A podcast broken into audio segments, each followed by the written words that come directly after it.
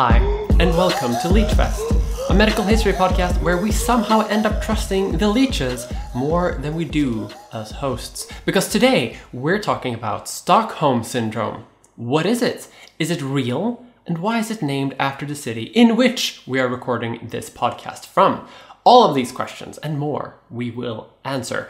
But first, I'm Mia. And I'm Salem. And how have you been, my dear co host? Um, sick. Yeah, me too. I have been really sick for a very long time. Um, and let me use that as a as a transition into saying that we're very sorry for not r- releasing an episode for kind of a long time, but we have both been really sick and we have not been feeling able to do anything other than lay in bed and take turns eating soup. So that has been going on.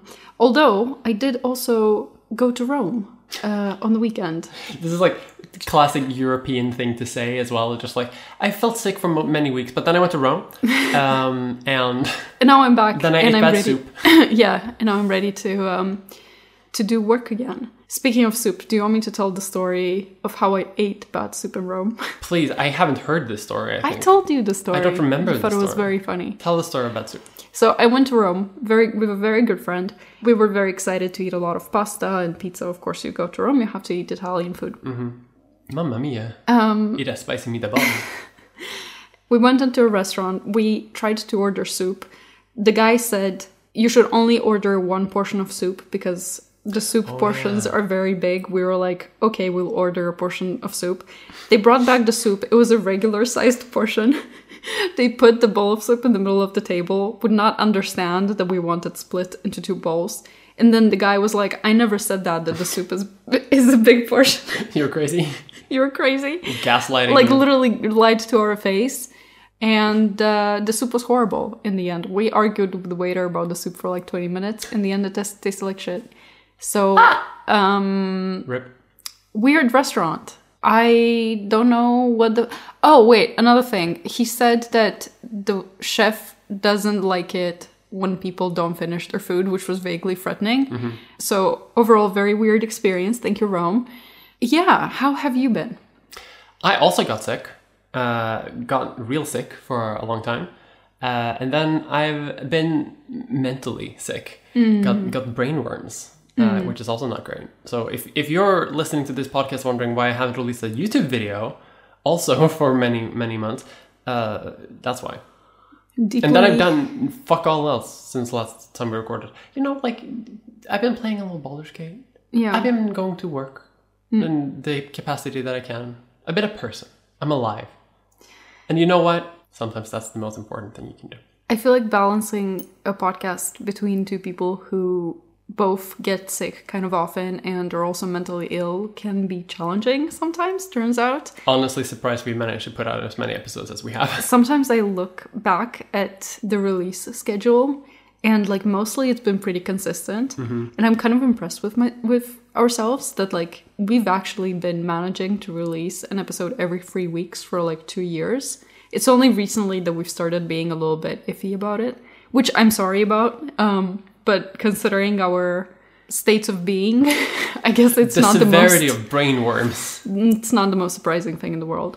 I saw a TikTok the other day where people talk about like how their mental illness like kind of defines them and makes them them, and they kind of like having like a quirk. And I need people listening that like we have mental illness that aren't quirks. We have mental illness that get you to the mental ward.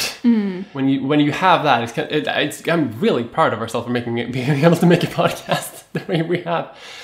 Um, but not to vent too much about that, I have enjoyed Baldur's Gate quite a lot. I've reached Act Two.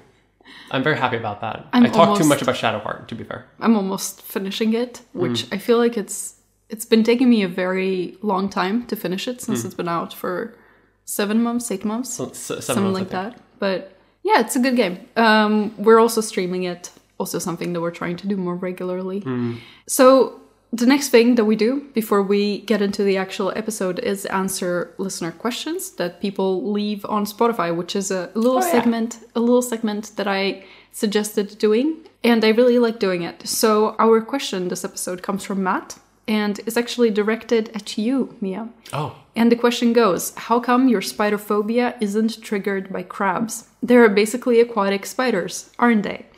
Anyway, I can't wait for the dedicated horseshoe crab. Please. the floor is yours. They're not. n- No. They, no. they really are. No, no, they're not. Because I'm trying to come up with an argument. But here's the thing, right? Here's the thing about phobias, right? We could make a whole episode about phobias specifically. Phobias are, by definition, irrational. There, there is no way to make sense of them. Like people are afraid of buttons and stuff like that. People are afraid, like being afraid of, uh, being afraid of the dark when you go outside. Like that's not a phobia because that's a re- reasonable fear. Shit's out there um, being afraid of sharks when you see like sharks far away, like yes, that's a reasonable fear. Being afraid of sharks when you take a bath in your home, that's a phobia because that's irrational. Uh, so my sense, my answer is I don't have to give you a proper answer because it's irrational. The other one is that um, they're big.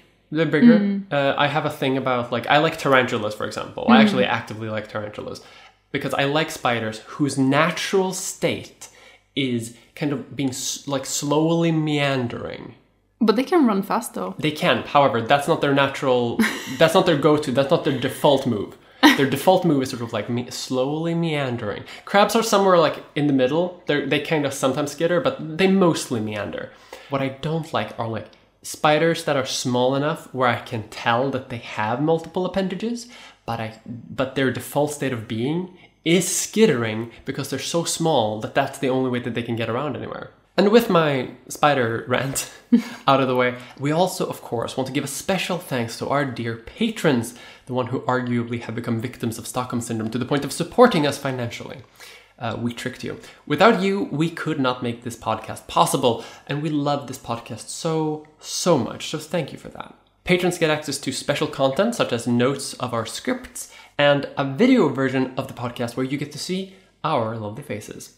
And, of course, patrons also get the chance for an in episode shout out. And in this episode, we want to shout out Jerry, Jerry James. James. Uh, thank you, Jerry James. Thank you, Jerry James. You have the perfect name to be a Pokemon villain.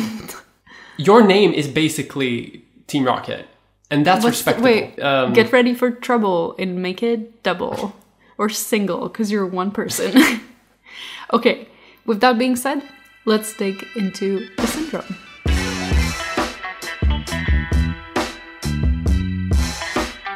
So, for the sake of unusuality, I'm the one who's starting off today's episode, like in the content bit. Usually, you're the one who gives sort of like the the description of what the condition is, but this one's a little special. Partially, it's about psychology. We don't, u- do we, don't, do a lot of episodes about psychology. No, we don't. We prefer like germs and stuff. And also, the syndrome is a bit special because it's named after one specific event. Uh, when that falls into my wheelhouse, that's history, baby. um, but for those of you who don't know, Stockholm Syndrome is the phenomenon of captives siding with or sympathizing with their captors more than they do the outside world or the people who want to free them. It's similar to the phenomena of trauma bonding, the condition where people empathize with their abusers. And special for Stockholm syndrome is that this usually happens in the long term after, uh, for example, a kidnapping event. So after the person's freed, they still hold sympathy for the kidnapper. The syndrome is commonly attributed to people who refuse to leave cults that they were kidnapped into, or, as in the case which gave the phenomenon its name, hostages siding with bank robbers and kidnappers. The syndrome allegedly causes patients to behave in ways that are irrational, demonstrated by the idea that this empathy or rationalization remains with the patient long after the traumatic events in question. It is a rare syndrome, with only around 8% of hostages in hostage situations showing any kind of sympathy for their kidnappers, and not everyone in those 8% have Stockholm Syndrome. I'll get into why it's called Stockholm Syndrome in just a little second. I know I say that a lot, and I know I'm trying to remove it from the from the content, but it is important in this case because f- before we get into that, I do need to mention brainwashing. We've heard about the concept of brainwashing, like in media, and this syndrome is often classed as a type of brainwashing and other types of phenomena of people suddenly acting in seemingly irrational ways. And while the name of this syndrome is somewhat recent, the phenomenon has not been uncommon in history. One famous time period, which you may have heard about, was the American expansion westward, when settlers, often women, would be kidnapped by Native American tribes and, when rescued, would sometimes escape back to those tribes, showing a great amount of sympathy and like siding with their kidnappers, essentially. This was, at least to the men they fled from, completely irrational behavior. And I want to emphasize this concept of perceived irrationality early on before we sort of dig into the episode itself. Um, there's a segment in the book A New History of Humanity by anthropologist David Graeber, which we both read and are fans of, which talks about this specific phenomena. And he brings out a perspective that I think we can put a pin in, which is that if we look at that situation from the perspective of individual women, their behavior becomes a lot more rational mm-hmm. because to them, they maybe see that they have a choice between living in a society where they are the properties of their husbands and living in a society where that's not the case.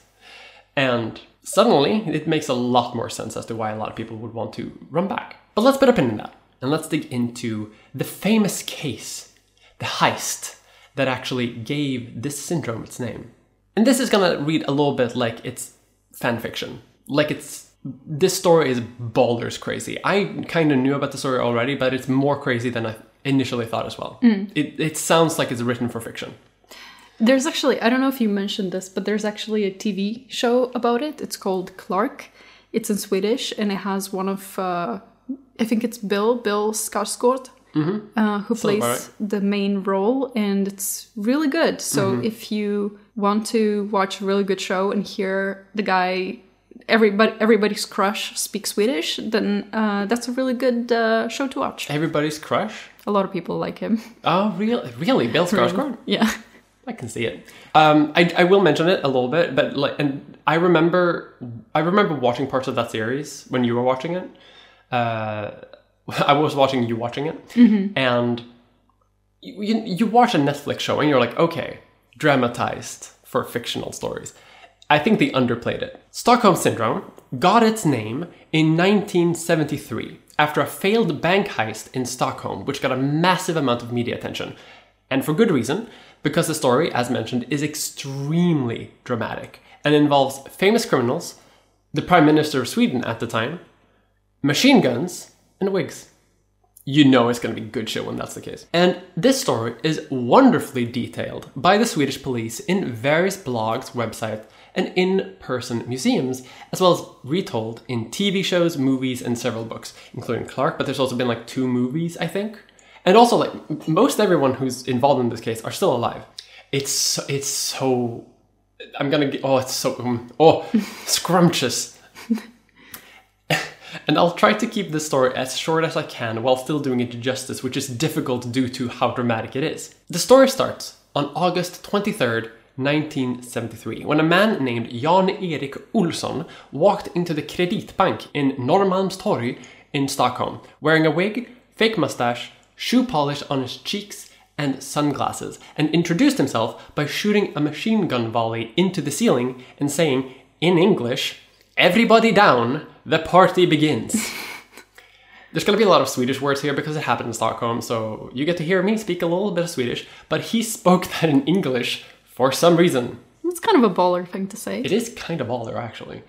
Um, a lot of people involved in this case are kind of baller. he kidnapped three bank clerks. He shot the first cop who got into the bank in the hand. He demanded the equivalent of 3 million Swedish crowns in foreign currency, a gassed up escape car, two handguns, and the release of his friend, who just happened to be famed Swedish criminal Clark Olofsson, who is kind of the Swedish equivalent of like Butch Cassidy. Like fame like famous criminal. A person who just does crimes but who is like kind of cool and charming enough to the point where like everyone kind of likes him anyway.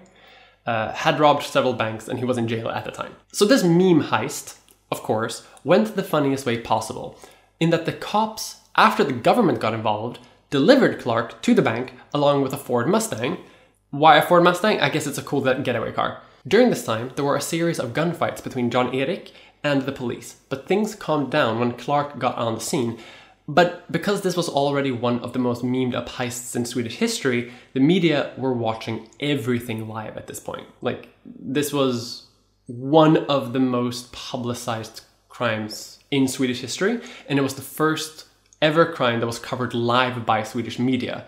And this went on for several days. During the heist, Jan Erik hauled everyone up inside the bank vault, called the Prime Minister, Olof Palme, and said that he'd kill a hostage unless he got to drive away in the getaway car, which was refused. And then he didn't kill a hostage anyway. According to common hostage negotiation theory, which is apparently a thing, robbers rarely hurt hostages because that's their only bargaining chip. To be fair, he did have four, so I feel like yeah, they definitely gambled on that a little bit. Mm. That's gonna come. That's gonna come back to be relevant in the nature of this syndrome. During this siege, Olof Palme, the prime minister, also talked to some of the hostages during this time, and was berated by one of the hostages, Kristin Enmark, for the handling of the situation. I love that she scolded the prime minister on the phone. She came out blasting too. That was one of the first words she she said. This phone call is so silly too because she look she she sounds so resigned in the call. She's just like uh huh. Mm. While talking to the operator, the way I need to recreate this call a Okay. little bit. Okay. They have operators. Then it's 1973. They have operators. So she picks up the phone. Uh, hello, operator. I would like to talk to the prime minister. Fun thing to say, first of all. Uh, like I'm in the bank that's currently being uh, robbed, uh, and I would like to talk to the prime minister. And they're like, okay, uh, we'll get that to you. Like five seconds pass, and they're like, okay, he's asleep, but he's coming any second. And then the prime minister go, comes on uh, comes on the line. He's like, oh, oh. Sounds tired. Doesn't even take the seriousness of the situation. Just like there's, they're hostages. They have a gun on them.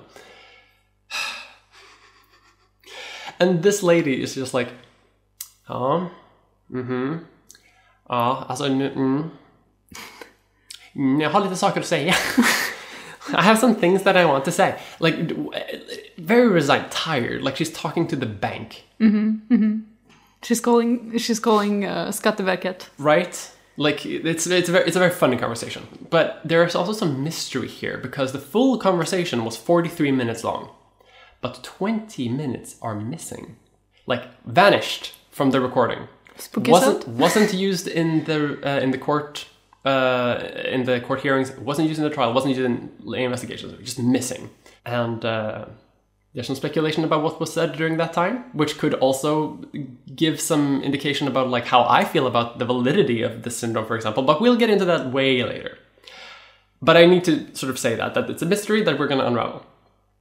But what was said, and it was one of the first things she she said to uh, Olof Palme, is also one of the things that have been sort of like brought up as being very typical of like how to describe Stockholm syndrome in action, and that is the way that she characterizes the situation hmm. while she's in the bank here. Like she, I think this is on day two or three, and this is what she says to the prime minister, translated into English, of course. Dear sweet darling Olof. I've been a social democrat my entire life, but I beg on my knees that you will solve the situation by calling the police and tell them that they shall release the robber with his money, and Clark, and Elizabeth, and me. Because we are not afraid of them, and then everything will be okay. I am actually disappointed in you. I want to go. There is no one standing here threatening me. And they argue about this a little bit back and forth, which is just very funny. What does he say? I will say that later, but only so that I can round off the series of events that leads up to the syndrome. The second night, the police managed to lock everyone inside the said bank vault when everyone was sleeping, which is a very weird choice in my mind because if everyone's asleep, can't you just go in and like take guns? But I don't know. After they were locked in the vault, the cops were like, ah, damn, we can't get them now. Go figure. So they decided to drill into the vault from above and knock them out with tear gas. It's a bit of a controversy whether or not it's tear gas or like some type of knockout gas. Sorry was a knockout gas, not necessarily just tear gas. But they but but the police refer to tear gas, but that might be because of reasons. So they were drilling into the vault from above, but as any good leftist knows, you can defeat tear gas and drills with a good sounding argument. And Jan Erik had perhaps the most convincing argument a person can have a bomb, specifically dynamite, which he used to knock out the drill. And this led to more gunfights between the robbers on one side and the cops on the other, literally shooting down like a drill hole, which is, I think, is very, again, very unserious. But how how did he knock out the drill? Did he like throw it upwards? Kind of. the dynamite. Like in the hole, yeah. This is literally like a Tom and Jerry cartoon. Yes. Like dynamite. Who uses dynamite? Okay, this dude. Who I feel shoots like from a hole in the ceiling? They also wanted to. Um, they wanted to see what it was looking like inside the vault, right? Because they didn't have eyes on it. So they kind of like stuck down like a big camera contraption too and took a picture. Like it's so unserious. like one of those uh, camera contraptions people people have on. Um, I don't know if you've ever seen those cartoons where there's like a submarine and they like stick it out the submarine to look on the Like surface of the water. Yeah, like like like kind of a periscope. is that called a periscope? Yeah. Oh my god. Um, and there's also like because you can see the hostages, and I think Clark Olofsson looking at the contraption, which is like with a very confused look on their face, just like what the fuck is that? Again, very very silly. The robbers also tied up the hostages with nooses. I was wondering a little bit about the, about what the plural of noose is. Niece. That's yeah, it's right. sneeze, it's sneeze for sure. Yeah, 100%. for sure. They tied up the hostages with knees, uh, one each, and with the implied threat of if you pour gas in here, like people are gonna die. Um, they also strapped dynamite, like remaining dynamite, also to themselves and to the hostages. So it's like, but also you're in a bank vault. Like if a dynamite goes off in the bank vault, you're dead. They're all dead. Like it's a bank vault. But eventually, the cops just decided to say, "Fuck it, we'll just pour pump gas in," uh, which they did, and they managed to get everyone up with no injuries. And then that's how the sequence of events ended which is a traumatic event, no doubt. But after the situation was resolved, the hostages exhibited some interesting behavior, in that they did not want to testify against their captors and had criticisms of the police, with one hostage in particular actually starting a defense fund for one of the hostage takers. No doubt, you may say, irrational, strange behavior. To explain this phenomenon, the on site psychologist who assisted with hostage negotiations during the heist, a man called Nils Bejerot, coined the term Norrmalmstorg-syndromet to describe what he saw as the psychological phenomena of hostages maximizing their survival chances by ingratiating themselves with their captors. However, this was international news and no one knows what the fuck Norrmalm is, outside of Stockholm anyway, so international media renamed it to Stockholm Syndrome.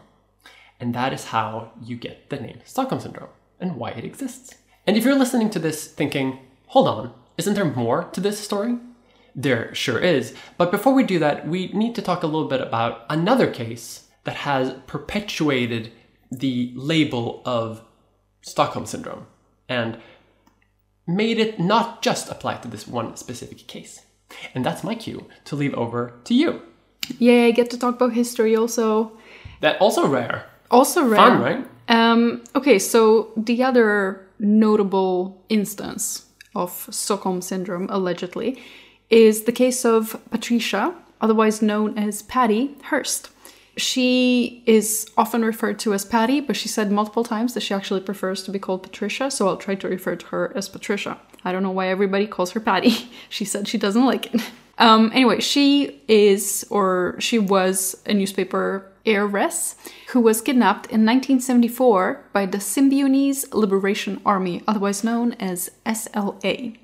The SLA was a small American leftist militant organization that was composed of people who met during prisoner outreach programs, primarily white college student activists and inmates. Led by Donald DeFreeze, the organization embraced Marxist, black nationalist, and feminist principles and believed that armed resistance was the only way to bring down fascism, capitalism, and racism in the United States.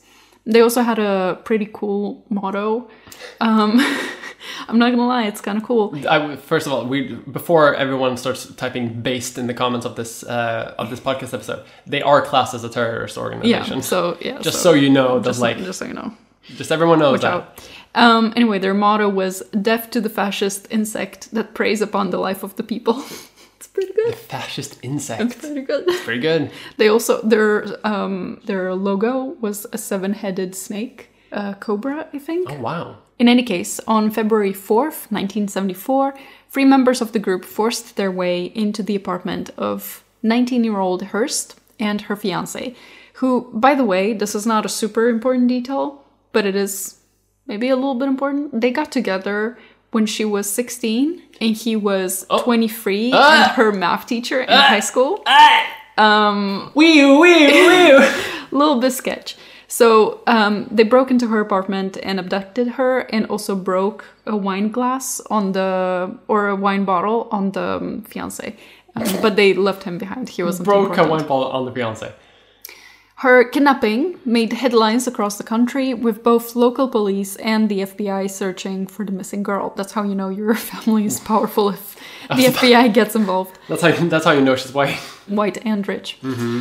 Her kidnapping was partly opportunistic because she lived close to the SLA headquarters. But It's convenient. Group, it's, it was kind of convenient. But the group also knew who she was, and they intended to use her family's political influence to free two other SLA members that had been arrested previously. According to Hearst's testimony, at her trial, she was uh, blindfolded and held in a closet for a week following her abduction, was repeatedly threatened with death by DeFreeze, and was also sexually assaulted by both DeFreeze and another member of the group. Eventually, she was allowed to leave the closet and participate in the group's political discussions, and was given a choice between being killed or joined the SLA. She, maybe unsurprisingly, elected to join the organization and began Big big shock. big shock That weird weird choice. and began to take part in their military drills. She was taught how to use a weapon and started adapting her beliefs to those of the group. Shortly after her abduction, DeFreeze made a public demand that the Hearst family start a food distribution program for the poor people in the area, which they did. Specifically, the plan was to feed 100,000 people over the course of 12 months with $2 million. Initially, the SLA demanded 6 million, which the Hearst family refused, which led Patricia to uh, be very upset and criticize her family by saying, I don't believe they're doing anything at all. And later on, it was a horrible feeling that my parents could think of me in terms of dollars and cents. She also referred to her family as the pig Hearsts and to her fiance as an ageist, sexist pig. Based, based, based, based. Girl was saying delight a little bit. Also, like, it's not an unreasonable criticism on on on the part of Patricia being like, why two? Why why do you draw? Where's Yeah. the line between two Yeah. and six million? Like, Yeah, that was why, her criticism that they were kind of like uh, haggling, you know. Yeah, like why are you hag? They're rich as fuck. Like, why are you haggling about four and her life dollars? is on the line. Yeah, like, what are you? What are you? What are you doing? Yeah. Two months after being abducted, Hearst, who started going by Tanya, was recorded on a bank's surveillance video. Holding an M1 carbine, she yelled, I'm Tanya. Up, up, up against the wall, motherfuckers. um, so, very different person. The nature of her involvement in SLA became more unclear after people saw her do that. Some people suggesting that she was a willing participant, while others noting that other SLA members were seen pointing guns at her during the robbery. This detail is actually not fully clear because she also denies that happened. And in, in the pictures, it's not super clear if that's the case or not. So it's it's actually unknown if that's what was happening in that moment. If there's one thing that I also saw a lot, like reading about the bank heist in Stockholm, for example, it is that a lot of times people who come into a situation with like a preconceived notion will see the same thing but come out with radically different interpretations of that thing. Mm. So like people wave a gun or people like you know people wave guns around and if you, if you were if you're like of course she's brainwashed like she's going to do this so they see that as like oh well they're pointing guns. And then if you're like she's a willing participant they just see that as like meander like a gun wave being waved around uh, even though they're looking at the exact same thing. So That's fair. it's, it's it sucks that this is also like how the legal system entirely operates but that's you know. She was later involved in a few other robberies and hijackings, one of which led to the SLA base being surrounded by the police. And six members of the organization dying during the shootout, which was basically half of their members. They were like a dozen people. I love how they have a headquarters. It was one person's house that they all like um, hid in. I just think it sounds a bit more Yeah, more efficient. They actually they mostly call it a hideout. and that, that's probably a bit more fair. I because when when I hear the word headquarters, I'm imagining like a big like building with like the logo on top. They got No. like an address on Google Maps. Do you know actually the reason it took so long for them to get caught is because they were so small and so isolated and they had no connections to other groups or organizations at all. Um, so So you do it autonomous That's how, that's how you do it. And the Cook- cookbook says the exact same thing. You gotta be you gotta be decentralized. You gotta be disconnected. Um, Take that tip. I, I, I keep talking like this. Why are you giving them tips about how to be a terrorist organization, Mia? Hearst was arrested in 1975, approximately two years after her abduction. And immediately after being arrested, she asked her attorney to convey the message Tell everybody that I'm smiling, that I feel free and strong, and I send my greetings and love to all the sisters and brothers out there. However, following some weeks in custody, Hearst denounced her SLA allegiance. Her lawyers first advocated for a defense of involuntary intoxication, that the SLA had given her drugs that impaired her judgment, and later for a defense of coercion, so they also changed their strategy a bit. Hmm. During the trial, she claimed that her captors demanded that she appear enthusiastic during the robberies and that her actions reflected cloudy judgment. Specifically, during one instance when she had the opportunity to escape, she, and I quote, didn't think, I just did it, and if I had not done it, and if they had been able to get away, they would have killed me.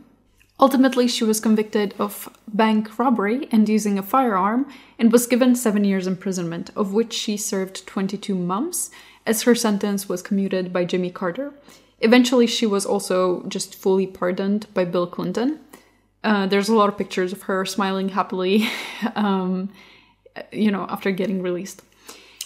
Yeah, and I, I guess the difficulty then is like knowing whether or not she she was like, if she was a diehard believer or Yeah. had stopped being a diehard believer, or if she was fully coerced the entire time, like you like she eventually Yeah. claimed, or if she was and maybe continued to be a diehard believer, but just like, I can probably like get out of prison quicker if I just say I don't.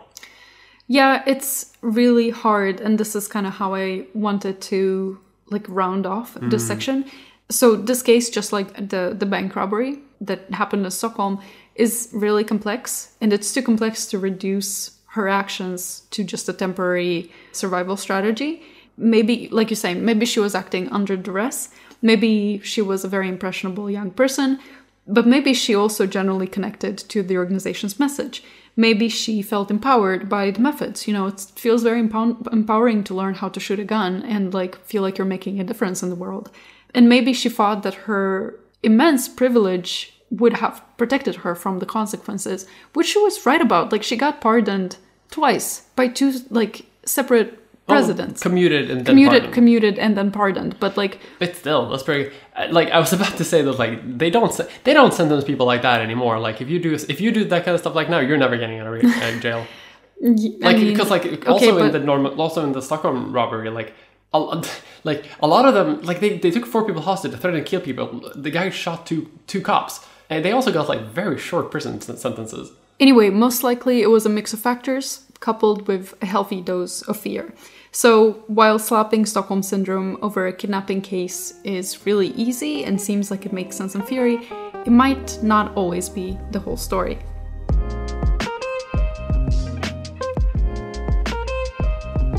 So, now that we've talked about the history of the term, and honestly, I feel like at this point, you, the audience, can kind of guess our opinion on the syndrome that we call Stockholm Syndrome, I do want to talk about some proposed psychiatric theories that underlie this phenomenon.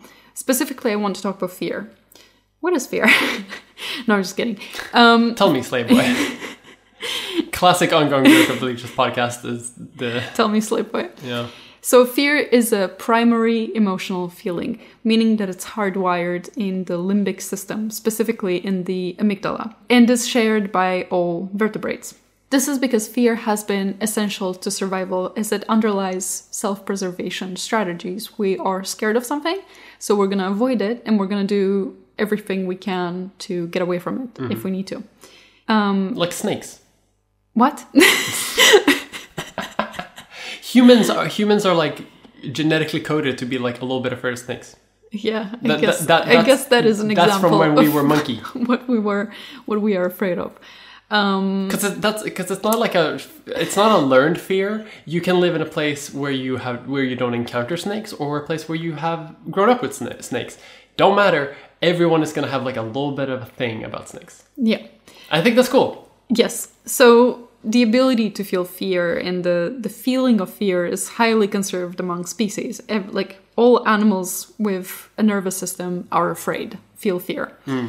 Similarly, defense strategies are also conserved, as all living beings are subjected to similar evolutionary pressures like predators and intraspecies competition.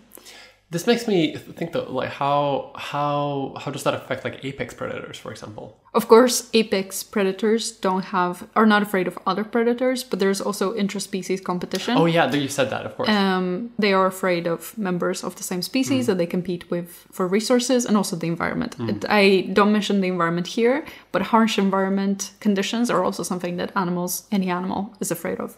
that's fair.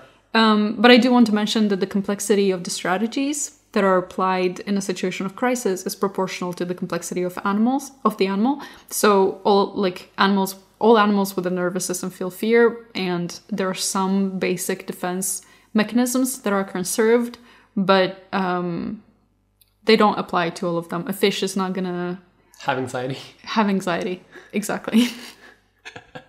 You teach a man to fish. but you teach a fish to have anxiety. You teach a man to fish, he will be fed for a day, but you teach a fish to man. And that fish is gonna have a, a lifetime crippling addiction to paperwork. Yes, so in the face of a real or possible threat, animals may revert to six strategies, including avoidance of threats. That's the first thing that you gotta do. You just- Just don't. Don't. Don't. Um, if interact with thing, no. Attentive immobility, also known as freeze, which is defined as freezing as a prelude to more definitive action. Hmm. Withdrawal. I- and, and I heard a really good way to sort of like rational, like, because when you hear, like, we, me for example, who don't know shit about biology, when you hear like freeze as a survival instinct, that's like, that's weird, that's stupid. But the way I've heard it described, that made it made make sense to me, and I'm sorry I'm interrupting, but like it, it really clarified it, this you. concept for me, was that like, it's basically your body doing, stop whatever the fuck you're doing, we need to solve this now. Yeah. Like, don't think about TikTok. Don't think about like homework. Problem.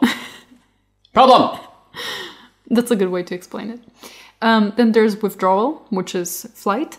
Then there's aggressive defense, fight, and tonic immobility, which is different from freeze in that it is not a temporary solution to be followed by another action, but it's like the final defense right before you're about to get eaten. You it- it's it's it can be like playing dead. So that's like the very last thing that you can do is maybe you can get the predators to to feel grossed out because they think you're dead and maybe you're like not not good to eat. I have heard it can make you shit yourself. Maybe for the same reason. i haven't heard of that one.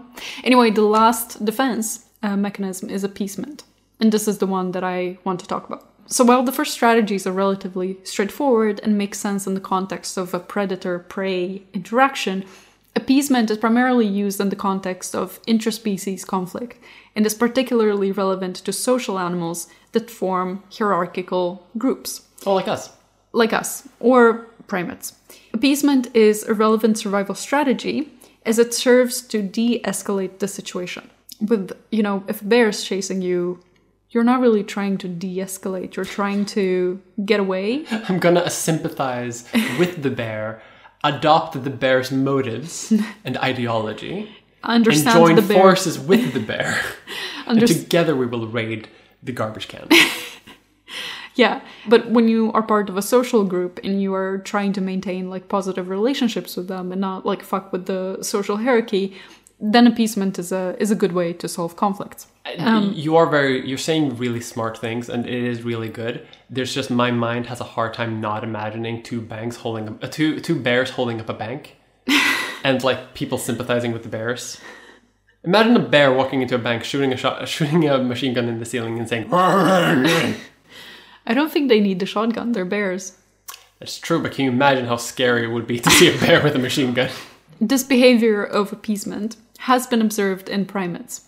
When attacked by dominant herd members, chimpanzees return to the attacker rather than seeking comfort from other group members.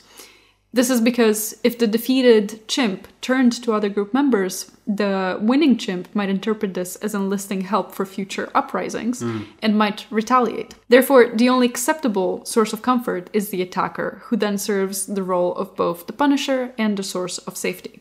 So I thought that was very interesting that you can see that in animals as well. Yeah, that is that is quite quite uh, quite interesting. Quite interesting. It's scary how chimps are so similar to us. I live in fear for the day that they start making like advanced tools. Oh my god, do you know what I saw when I uh the tangent? Tangent. Oh, I have so many tangents coming up later, Tangent so sure, time. tangent. Tangent time. When I went to Rome, I also visited the zoo because I love to go to the zoo. I love seeing animals. Animals make me happy. It makes my day, it makes my week, it makes my month. Literally every time we travel to a new city, we go to the zoo. And I saw chimps, and I don't know if that is a real phenomenon, but both my friend and I saw the chimp hold up its palm and make a scrolling life like movement. No, I I, mm, I have seen from movies that predate smartphones, but like by just a smidge. That like they do a lot of like hand movements within the species, so it could be something like that. However, it's not unreasonable to assume that it's just seen tons of people on smartphones and be like, That's what, "What I is this? I mean, there's What uh, this seems fun. they are they're smart enough where them mimicking mimicking humans would not be out of the question. Exactly. Um, I haven't. I don't know anything about the hand movements. Maybe it's something else. But that was kind of crazy That's to kind of see. The only reason why I'm somewhat skeptical that it's mimicry is because like they are definitely smart enough to mimic, but I Mm-hmm. feel like they're also smart enough to be like, this sucks. I don't have a phone. like I'm I'm not getting anything out of this. I'm swiping my hand. I'm not getting anything. like okay, I don't know. Try that one. Maybe it was the first time that monkey did it, Maybe and then after that they were like, hmm. if you're like a zoologist of some sort and you know of this behavior, please, let Please us let know because that's just, this is like a legitimately curious thing that I would love to know about. that blew my mind. I learned so many interesting things about animals in Rome. Can I say another thing? Sure, fuck it. They were. I've never seen more photogenic animals in my life. Like I would go up to take a picture, and they would come closer. It's supposed to have olive oil in their food. What? Um, what? It's supposed to have olive oil in their food. What do you mean? Because they're Italians. Mamma mia. I just mean they were very like willing to be photographed. Not that they were necessarily, you know, I mean they did look good in pictures, but they Hmm. also like They were posing. they were fucking posing. They were working it. It, reflecting, I think, Italian culture a little bit compared to Swedish zoo animals, which will not look at you and underground. hide and like look at you like you're bothering them. Um let's let's get back to the to the episode. So it is interesting to notice this behavior in primates and while of course it's not like a one-to-one ratio comparative psychology can offer some interesting insight into human psychology as well. Hmm. The common belief is that what we call Stockholm syndrome is an example of a trauma response, in which hostages develop positive feelings towards their captors as a way to survive threats and later cope with the lived traumatic experience. And the syndrome forms following four conditions. One, the perceived threat to one's physical or psychological survival at the hands of the abuser. Two, perceived small kindnesses from the abuser. Three, isolation from the outside world and perspectives other than that of the abuser. And four, the inescapability of the situation. And the development of the syndrome is explained as follows The offender threatens the survival of the victim. The victim is unable to escape, is isolated from others, so they turn to the offender for protection. The need for protection, combined with the will to survive, leads to the victim seeking for expressions of kindness and empathy from the offender. The victim suppresses any feelings of danger or fear and bonds with the positive side of the offender. The victim also suppresses their own needs and becomes hypervigilant of the oppressor's needs, feelings, and perspectives, which also leads to the victim seeing the world through the perspective of the offender. Through this process, the victim starts to view outsiders and would be rescuers as bad guys because that is the offender's perspective. Another way to understand appeasement behavior displayed by people with Stockholm syndrome is through polyvagal theory. I will say, before I go into details about it, this is not an established theory and it has received some criticism for oversimplifying heterogeneous emotions, so take it with a grain of salt. Um, but in any case, the theory suggests that when faced with a life threat, the foundational survival circuits originating in the brainstem, in the, the lizard brain, mm-hmm. take over, moving the nervous system into a defensive state that overrides all rational behavior and rational social interactions. Therefore, this way of understanding appeasement suggests that when faced with a life threat, victims may unconsciously express features of calmness, interest, and social engagement in order to diffuse the agitated state of the attacker. The polyvagal theory is believed to be especially useful when developing therapeutic approaches. Um, after all, it can be really confusing and dysregulating to believe that, you know, you built a genuine, um, although unrequited connection with the captor, and it can lead to feelings of shame and further vulnerability. It can be similarly confusing for family members and supporters to believe that the victim did not escape or collaborate with law enforcers even if they had the chance, which can prevent families and friends to be actually actively supportive of the victim, which is of course also crucial for treatment. So it can be very attractive to reframe appeasement behaviors as an unconscious process in the face of life threatening conditions.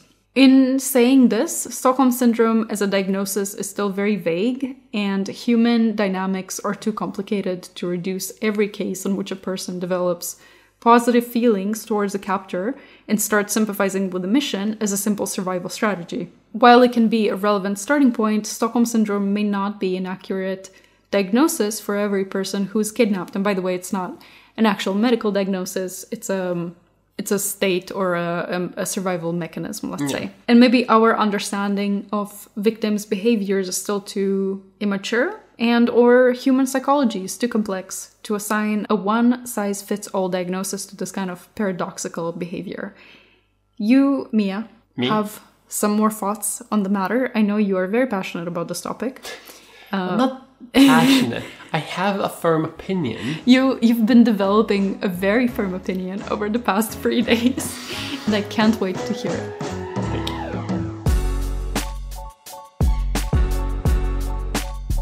Now, I do have quite a firm opinion on this because there's a little bit of controversy regarding the validity of the label Stockholm syndrome because what the term Stockholm syndrome means is a little uh, loosey goosey depending on who's who's doing the defining. so, believe it or not, I have named my section controversy because I like controversy. But let's make some things clear before I go too too deep, and that is that there are, of course, multiple psychological phenomena that exist and are perfectly valid and that are not unreasonable to expect people to develop in traumatic situations, for example. Mm. And they are definitely real. And I'm, and I don't want to imply that they aren't in that sense. Mm. So misunderstand me correctly, as one might say, when when I say that I don't really believe personally that Stockholm syndrome is like a medical syndrome that causes people to behave in certain ways. And I have a few reasons for why this is, but that doesn't necessarily mean that there's nothing at all going on here, because as I said, like, the psychological phenomena are definitely real, and there could be some common factors. You'll see what I talk about as we dig into this. And I think the easiest way to dig into the controversy here is to re examine the case that gave Stockholm Syndrome its name, to sort of like close the loop and sort of return a little bit. You've touched a little bit on this as well, talking about Patricia uh, Hearst, because there are similar gray areas here. First of all, as you also mentioned, Stockholm Syndrome is not a recognized medical condition. It has no diagnostic criteria. It is not part of the DSM, at least the DSM 4. I haven't been able to check DSM 5, but I don't think it's part of that either. However, that does not necessarily mean anything at all because there are many psychological conditions that are not in the DSM that and that don't have diagnostic criteria, but that still exist just as subtypes of other types of labels. There are multiple types of trauma uh, responses that are labeled as subtypes of PTSD, for example, and not each and every one of them has its own diagnostic criteria, and they're not all part of the DSM. So that's a common criticism of Stockholm syndrome, and I also wanted to point out why it's a bad criticism. Yeah, the we've complained about the DSM in the past. fuck the We- DSM. Yeah, so we don't we don't we don't take the the DSM as a no all end all be all of uh, mental illness. And yet, there are so many therapists that do. I fucking hate the DSM. I studied psychology uh, for one term in uni, and it was like they follow that shit like it's the Bible.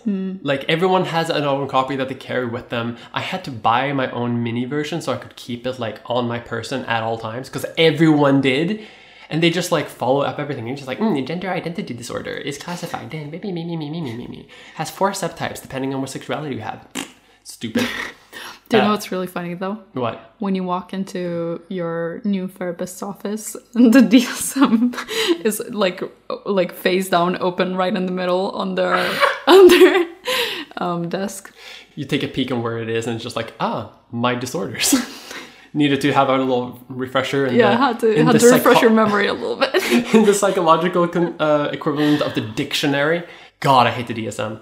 This podcast hates the DSM. Anyway, Also, I feel like, I, okay, I don't know if you agree, but I feel like consulting the DSM before you see your patient is kind of like just Googling bones if you're a doctor, going to the Wikipedia page of bones.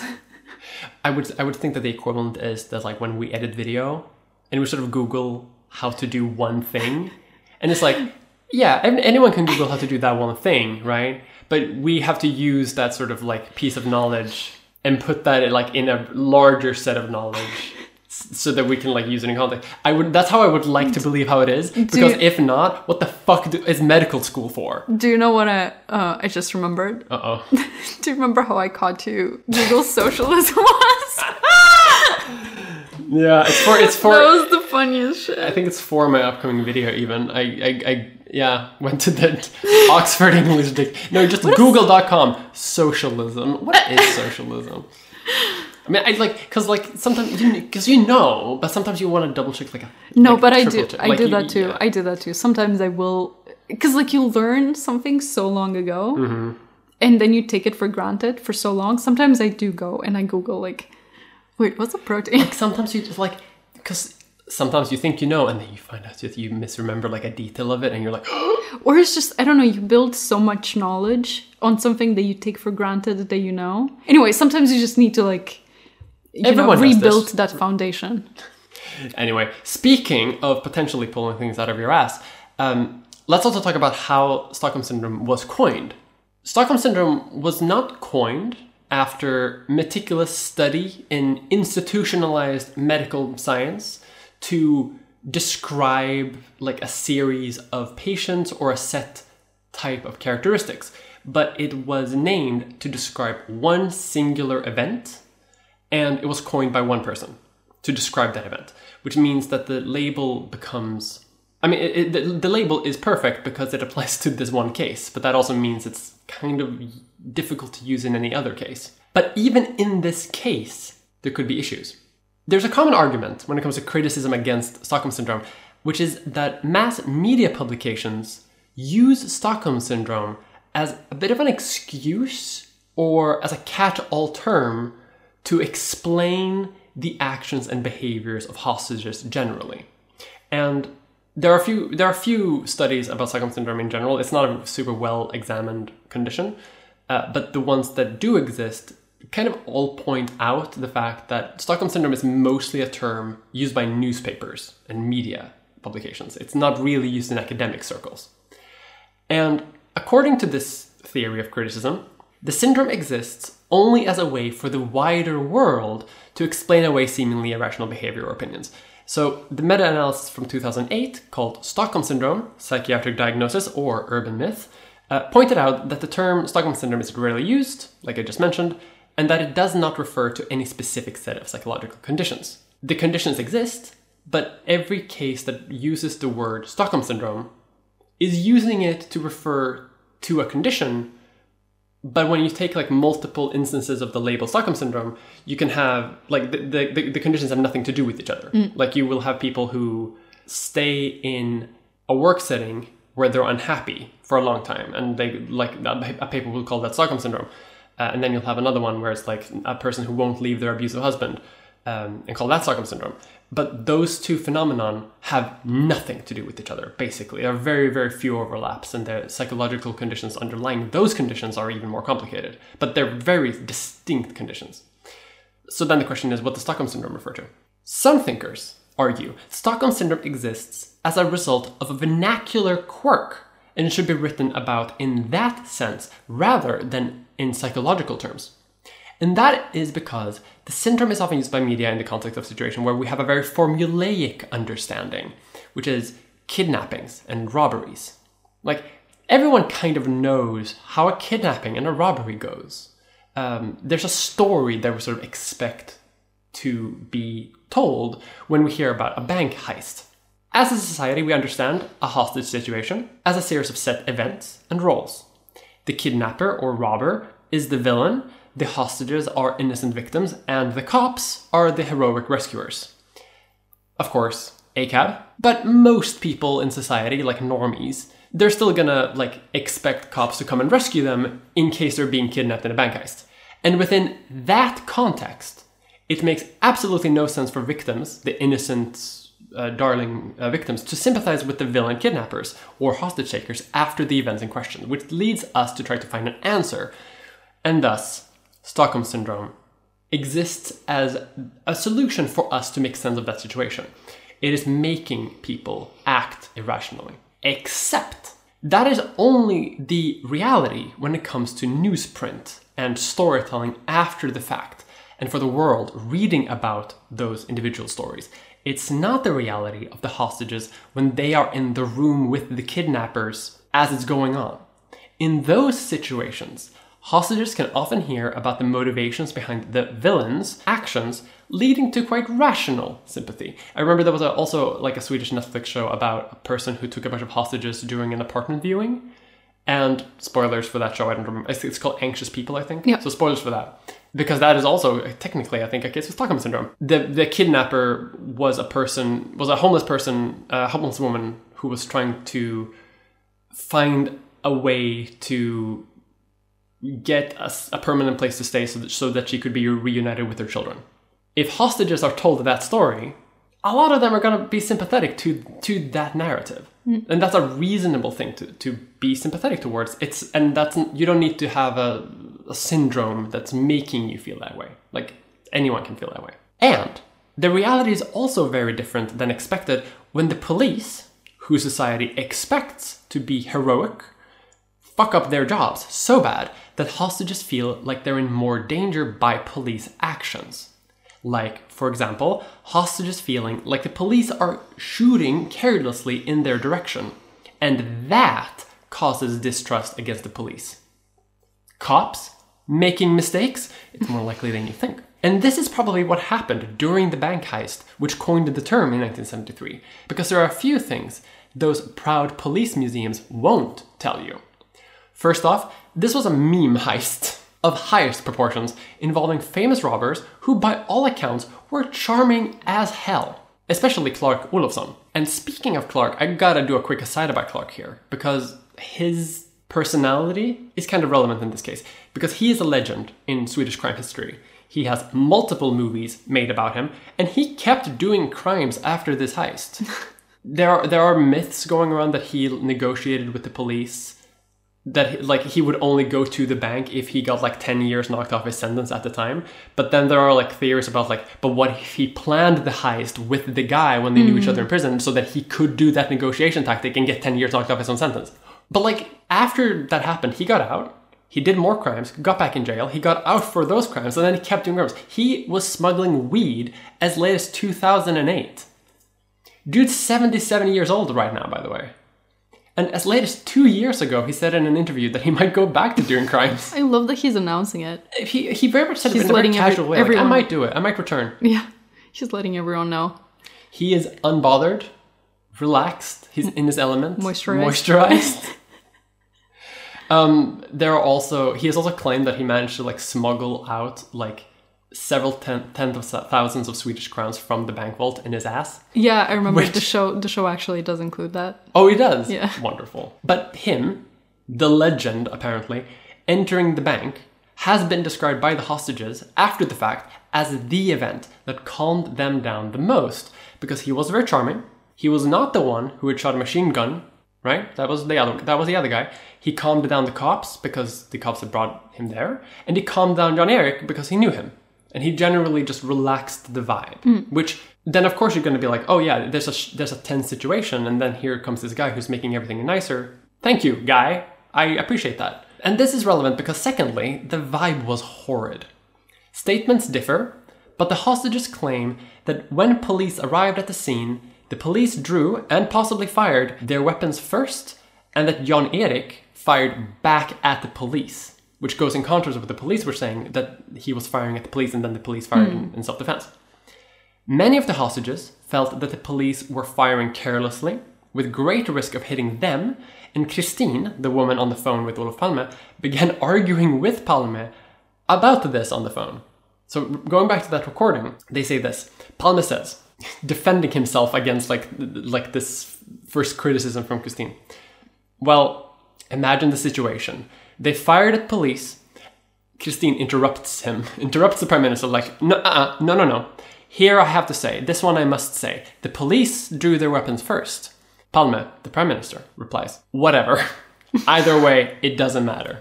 Whatever. Thanks, thanks for the thanks for the confidence, prime minister, who's who's involved himself in this police heist, th- saying, eh, what? It doesn't matter. Okay, fuck you. Never, never voting social democrat again. I guess. Switching over to the moderates. And Kristin, who had this conversation, was the most vocal of hostages in her criticism of the police handling of the situation. And she was also the one speaking on behalf of the hostages in negotiation with the police and with Palme. Her main concern was apparently a fear that the police would storm the vault and that the hostages could be killed in a crossfire. Or by gas, which has killed hostages and is not non lethal. Like, people talk about like knockout gas as being like, oh, that's a safe, non lethal way to kill people. No. If it can make you unconscious, it can kill you. I'm very curious what kind of knockout gas you're talking about. I had a hard time finding specifics about this. What's the gas? What's the gas made? I don't. It's a weird. Gas I don't know. It's a weird. guy, But like, it's a reasonable thing also to just be like, you can't just Carbon fill monoxide. the vault with like gas. It that's not safe. Yeah. Like you might kill us, and that's a reasonable criticism. She instead argued that they should be let go. The robber should be let go in the escape car with the hostages, because then they could be let go somewhere on a country road without risking a gunfight. Again, sounds extraordinarily rational. And this was not allowed by Palme. Palme said, absolutely not. Uh, we can't let morons like that on the road, he said. And adding to this, which is a crucial piece of information, which was not even revealed to the public until 2003, or at least confirmed to the public until 2003, was that during those missing 20 minutes of phone conversation, Swedish Prime Minister Olof Palme allegedly said that dying in the line of duty could be seen as a comfort, could be mm. nice, which is a deranged thing to say to a bank clerk. Have you considered dying? Have you considered making our job easier and just like keeling over? I understand that you're afraid of dying to the police storming the vault, but have you considered it might be nice?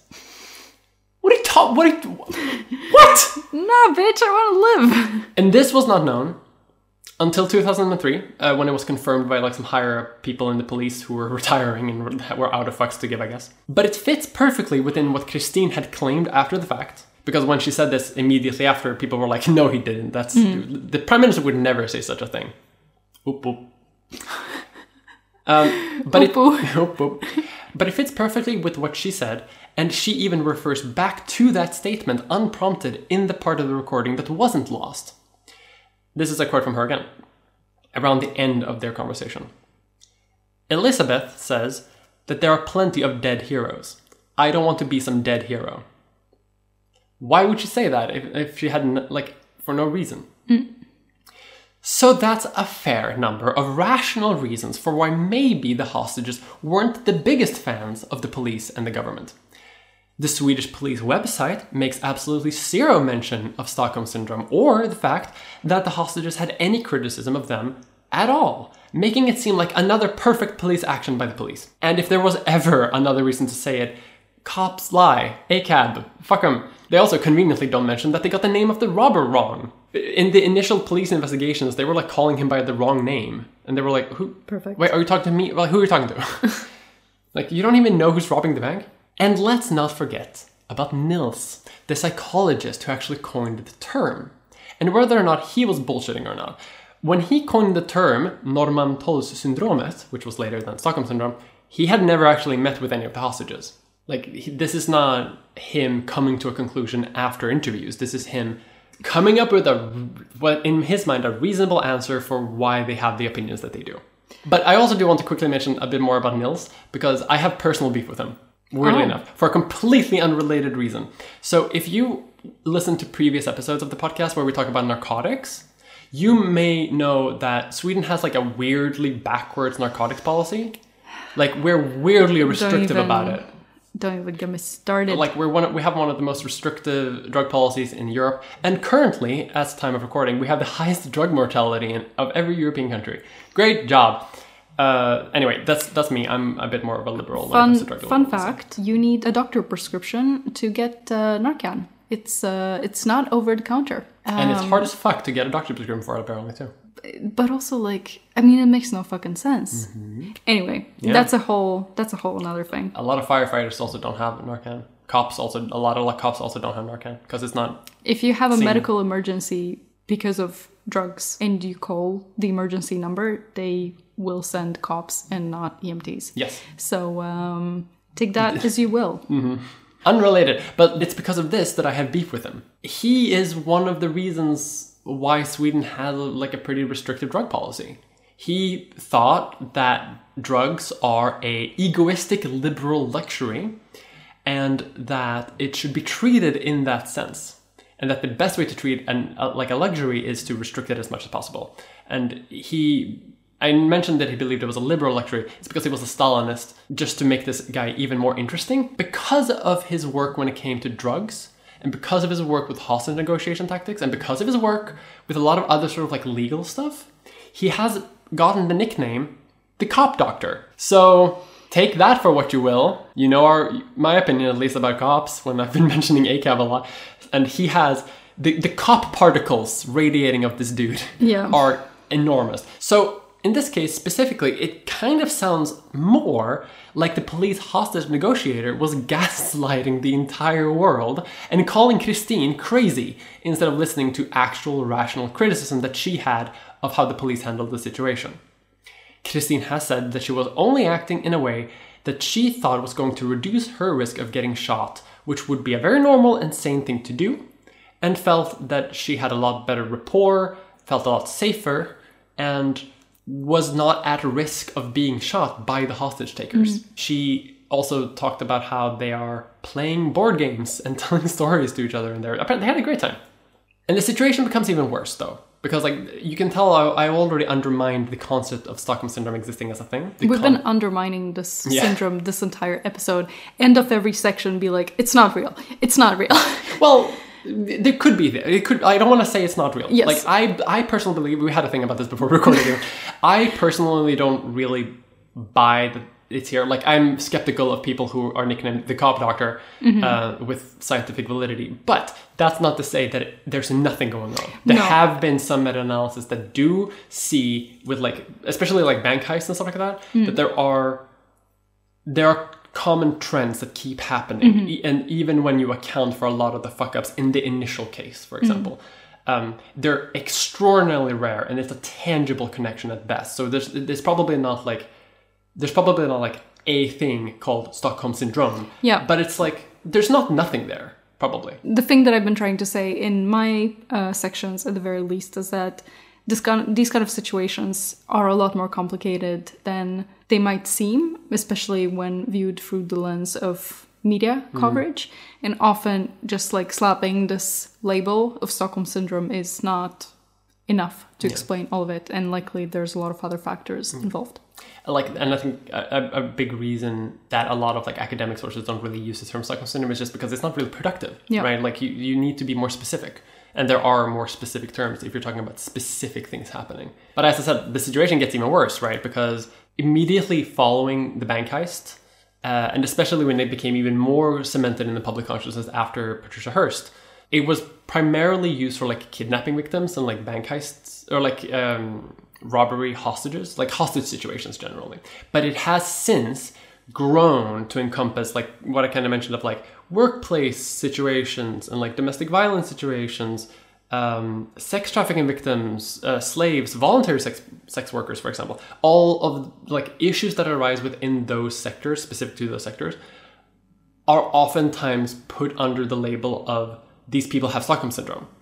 But that means that the label has like grown so much and encompasses so many things that it becomes even more watered down, basically, and becomes even less productive. So while I do want to clarify that like there might be something going on here, Stockholm syndrome in and of itself is probably not real, but because of the gray areas, it is typically classified as a contested illness, mm. which is the best you can get basically with the tenuous evidence that exists for it. Can you imagine, dear listener, how fun it was for us to research it? Because we all we don't do a lot of psychological topics. First of all, it's a weird kind of semi-soft science. First of all, but it's also a controversial subject within psychology. I made a video on my YouTube channel like a year or so ago where I kind of undermined the concept of psychology in general. So doing this is like I don't I- double double is annoying and also Yeah. um even the historical part I, I i will say it was a little bit challenging Yes. because we like it's unclear it's unclear what the victims were thinking if they're victims if they're revolutionaries Mm-hmm. if they're you know like were they thinking rationally? Mm-hmm. were they under duress? Were they afraid? So it's also you know it was very difficult to know how to present the situation Mm-hmm. and how to interpret what happened. Uh, so th- this was a, a whole a whole episode of we don't know. We don't know. And the thing maybe maybe not. Also the thing that I got really annoyed about too is uh, this this bank heist is in Swedish called Norrmalmstorgsdramat, the drama like the the, the drama, the drama at the square. Um, and there have been so many retellings of this in blog form, in like radio article form, in movie form, in like various book form, and like TV show form. It's difficult to find sort of like the definitive story, like minute by minute set of events that actually happened. Like various sources will say that like, oh, he had a, a fake beard. Some say he only had a loose mustache. some say that like he got kind of buddy buddy. Some some people say that Clark was not super buddy buddy. Some people say that Clark potentially like uh, flirted with some of the hostages. Some say that he possibly like assaulted uh, one of them, which everyone denies, by the way. That, that probably did not happen. But like yeah and everyone has like their own take on the story as well. And also the police narrative and the hostage narrative are separate. And it gets even worse because the fucking Jan Erik and Clark, like it's been like 40 years since this fucking event too. They both have told their stories like again over the years, and it's they they've diverged so much that like their stories contradict each other now. I don't even remember anymore what They- happened They're like they just say shit. Mm. So it's like it could be true. Could, I who who knows? Nothing Nils. Nils definitely doesn't know We don't like Nils. But folks, that has been our episode on Stockholm syndrome, which you did enjoy for fully rational reasons. We did not gaslight you into liking it. And if you think we did, no, we didn't. You're crazy. no you didn't you didn't. we didn't We'd never said that. If you liked this episode, please let us know. Send us a comment on Spotify or on social media. Let us know if you can hear my lisp, by the way, because I just got retainers installed and I feel like I'm lisping. I've been lisping for about a month and it's not going away. And my orthodontist was like, no, don't worry, it's gonna go away in a week. Huh? I still got it. It has been over a month. It's been over. So let me know if you hear it or not, uh, because I am afraid. I actually have not heard it this entire podcast, but once you mentioned it, I suddenly started hearing I can hear constantly. it. I can hear it on myself all the time. Anyway, thank you for listening to this episode, and we will see you on the next one. Bye bye.